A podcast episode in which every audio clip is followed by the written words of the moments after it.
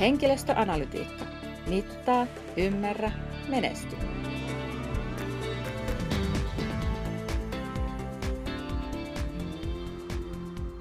Moi vaan ja tervetuloa kuuntelemaan meidän tuoreeseen tietokirjaan keskittyvää podcastia Henkilöstöanalytiikka, mittaa, ymmärrä, menesty. Mä oon Jaana Saramies. Ja mä oon Maria Törnruus.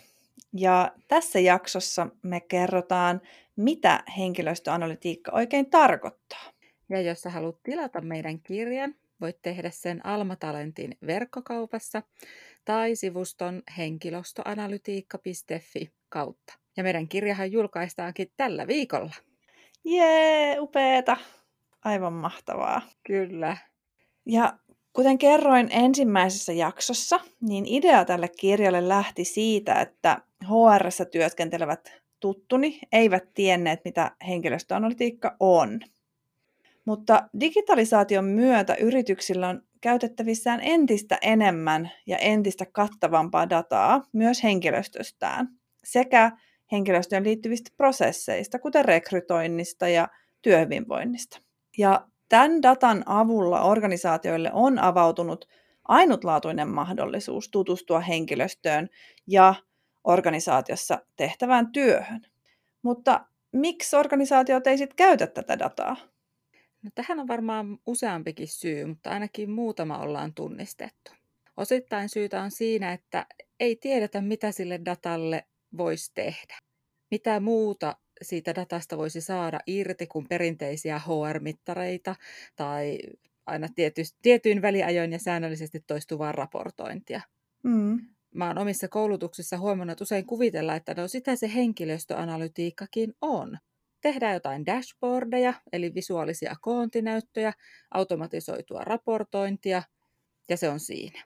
Toinen syy, miksi sitä HR-dataa ei käytetä kattavammin, on se, että kun mainitaan henkilöstöanalytiikka, niin usein siinä ihmiset kuulee sen jälkimmäisen osan analytiikka. Aivan. Ja se vie ajatukset sinne teknologiaan, järjestelmäprojekteihin, tehostamiseen, ehkä jotenkin mielestä jopa kyttäämiseen ja kauemmas inhimillisyydestä, joka on ehkä useimmiten kumminkin se hr työskentelevien ihmisen sydän. Niinpä. Ja sitten näiden lisäksi niin usein luullaan, että osaamista ei tähän henkilöstöanalytiikkaan organisaatiosta löydy tai tuntuu, että on niin kuin liian vaikeaa lähteä sitten metsästämään sitä osaamista jostain muualta. Ei mm. edes tiedetä, että mit, mitä etsitään, minkälaista osaamista tarvitaan. Ja sitten voidaan myös luulla, että työkaluja ei ole tarpeeksi, että meillä ei ole mahdollista tehdä henkilöstöanalytiikkaa, eikä tähän liittyy samanlainen haaste kuin tuohon osaamiseen, että ei edes tiedetä, että minkälaisia työkaluja on mm. olemassa. Mm. Sitten on myös sellaisia harhaluuloja kuin, että datan on oltava täydellistä, että meidän yrityksen data ei kelpaa tähän, mm. ää, että et, et me, meillä ei ole niin täydellistä dataa, että sillä voisi tehdä analytiikkaa. Ja sitten voidaan myös luulla, että ainoastaan tämmöinen edistynyt ennustava analytiikka pystyy vastaamaan yrityksen ongelmiin ja että se olisi jotenkin todella vaikeaa sitten toteuttaa. Ja näistä harhaluuloista jutellaan seuraavassa jaksossa lisää, mutta nämä on, nämä on kyllä isona esteenä kanssa käyttöönotossa. Kyllä. Ja mitä me nostetaan esiin siinä meidän kirjassakin on se, että kuitenkaan tämmöiset niin kuin puutteet datan tehokkaassa analysoinnissa ei enää oikeasti ole este analytiikan hyödyntämiselle. Mm. Esimerkiksi koneoppimisen ja tekoälyn kiihtyvä kehitys tarjoaa ihan ennennäkemättömiä mahdollisuuksia datan analysointiin. Tämä teknologian kehitys mahdollistaa suurten datamassojen keräyksen, hallinnan ja analysoinnin tosi tehokkaasti. Ja mitä ehkä organisaatioissa ei hoksata, että näitä yleensä on jo käytössä jossain, mm. mutta ei välttämättä henkilöstödataan liittyen. Henkilöstöanalytiikka. Mittaa, ymmärrä, menesty. Ja sitten yhtenä ongelmana on myös se, että ei edes tiedetä, että mitä hyötyä henkilöstöanalytiikasta on, koska tietoa aiheesta ei ole ollut aikaisemmin niin helposti saatavilla. Ja tähän, tähän ongelmaan meidän, tähänkin ongelmaan meidän mm-hmm. kirja tarjoaa vastauksen, koska meidän kirjan perusteesi on, että henkilöstöanalytiikka on keino ymmärtää organisaatiotasi sekä henkilöstöäsi paremmin. Just näin. Ja tällä kun ymmärretään ja otetaan huomioon niitä henkilöstön asenteita ja käyttäytymistä, niin organisaatiossa pystytään lisäämään sen työntekijöiden ja ihmisten hyvinvointia, mikä taas sitten heijastuu takaisin siihen heidän työhön, tehokkuuteen, tuottavuuteen ja myös vaikkapa kohtaamisiin asiakkaiden kanssa.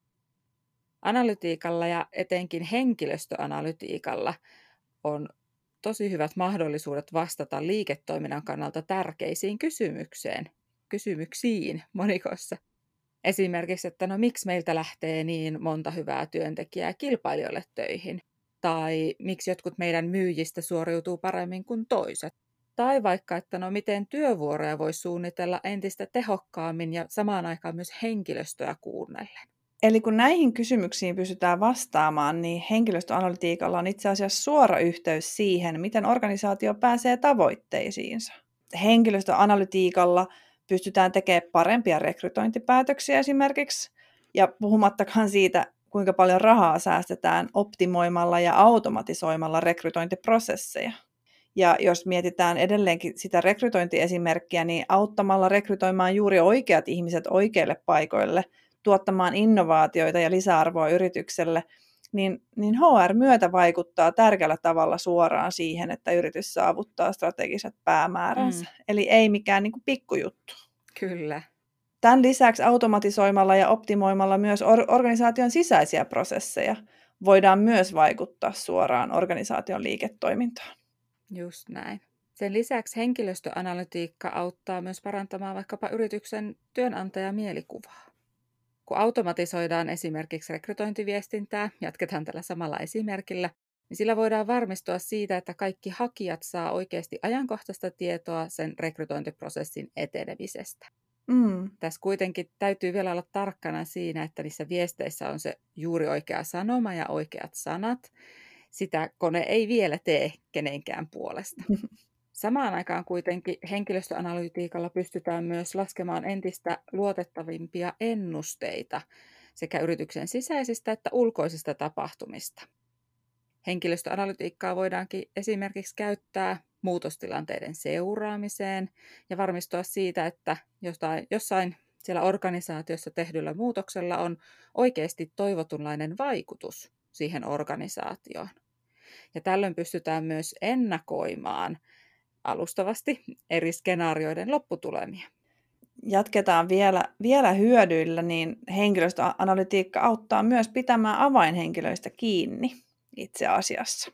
Eli yrityksestä lähtemiseen on monia eri syitä ja usein työntekijät ei nyt kerro kaikkia näitä syitä lähtöhaastattelussa, mutta tiedolla johtamisen käytäntöjä seuraamalla ja myös henkilöstöanalytiikkaa hyödyntämällä me voidaan analysoida tämmöisiä vaihtuvuuteen vaikuttavia muuttuja ja olosuhteita. Ja tällä me pystytään ymmärtämään vaihtuvuuden syitä ilman, että me oikeasti kysytään suoraan henkilöltä, että miksi sä lähdit. Mm. Ja tällä me pystytään myös laskemaan ennusteita henkilöstön vaihtuvuudelle. Eli kuinka todennäköistä on, että tietyt henkilöt, joilla on tiettyjä ominaisuuksia tai ovat mm. töissä tietyssä tiimissä tai jotain tällaista, niin kuinka iso todennäköisyys on, että he lähtee vuoden sisään. Mm. Ja tällöin me tehdään vaihtuvuudesta että me, me pystytään hallitsemaan sitä vaihtuvuutta. Eli se ei ole hallitsematonta ja ei ole turhaa vaihtuvuutta, kun pureudutaan niihin syihin.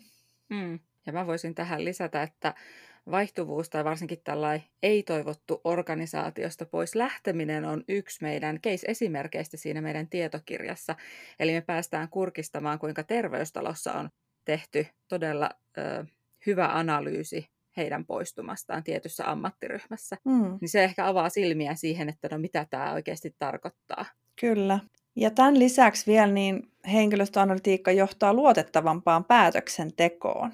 Ja tämä johtuu siitä, että henkilöstöanalytiikalla pystytään vähentämään kognitiivisten vinoumien vaikutusta päätöksentekoon. Eli voidaan lisätä ymmärrystä ja tietoa, jotka perustuu faktoihin. Vähennetään subjektiivisuutta päätöksentekoon päätöksenteossa ja esimerkiksi päätöksenteko mutun pohjalta. Tämä johtaa puolestaan siihen, että prosesseja ei jouduta uusimaan tai tehtyjä päätöksiä välttämättä korjaamaan niin mm. usein. Mm. Kaikki tämä antaa myös organisaatiosta luotettavamman kuvan nykyiselle henkilöstölle, sijoittajille, asiakkaille sekä erityisesti mahdolliselle tuleville työntekijöille ja asiakkaille. Eli jos vähän kerrataan, me käytiin äsken läpi näitä henkilöstöanalytiikan hyötyjä. Eli jos tiivistäen sanotaan, niin ne henkilöstöanalytiikka auttaa organisaatiota pääsemään tavoitteisiinsa. Mm. Se säästää aikaa, rahaa, automatisoi prosesseja, tuottaa luotettavia ennusteita ja antaa ylipäänsä luotettavamman kuvan organisaation sisäisistä prosesseista ja se lisää niiden päätösten faktaperusteisuutta ja päätöksenteon luotettavuutta. Kyllä, juuri näin. Huhu, olipa paljon hyötyjä. Nyt olisi varmaan hyvä paikka pitää lyhyt tauko tässä.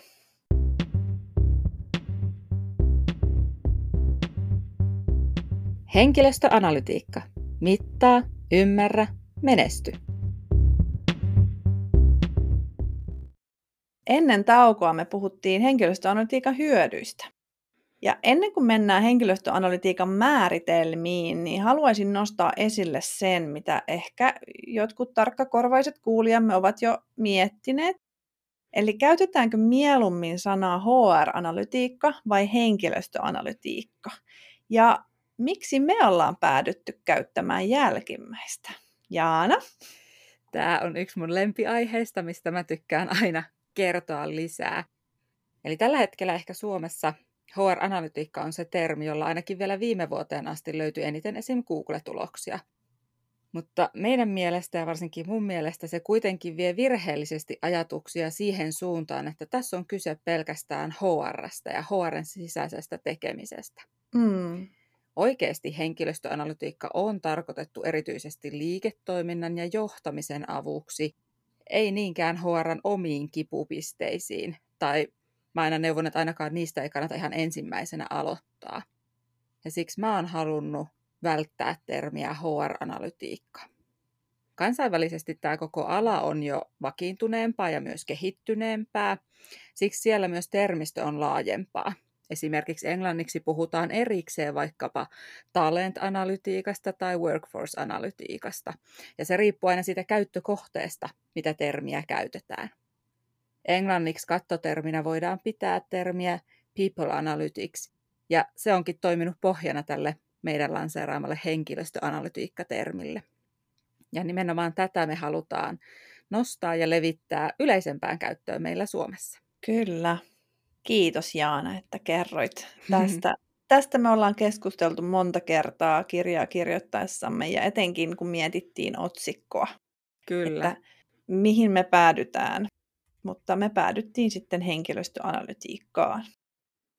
Ja niin kuin rakkaalla lapsella on monta nimeä, niin sille löytyy myös monta eri määritelmää. Henkilöstöanalytiikalla on kirjallisuudessa ollut monta eri määritelmää. Ja tätä meidän tietokirjaa varten me kammattiin niistä useampia ja lopulta päädyttiin meidän mielestä kattavimpaan määritelmään, jonka on tehneet johtamisen professori Janet Marler ja johtamisen ja organisoinnin emeritusprofessori John Bordeaux. Ja heidän määritelmä perustuu tämmöisestä tieteelliseen katsaukseen ja näin se kuuluu.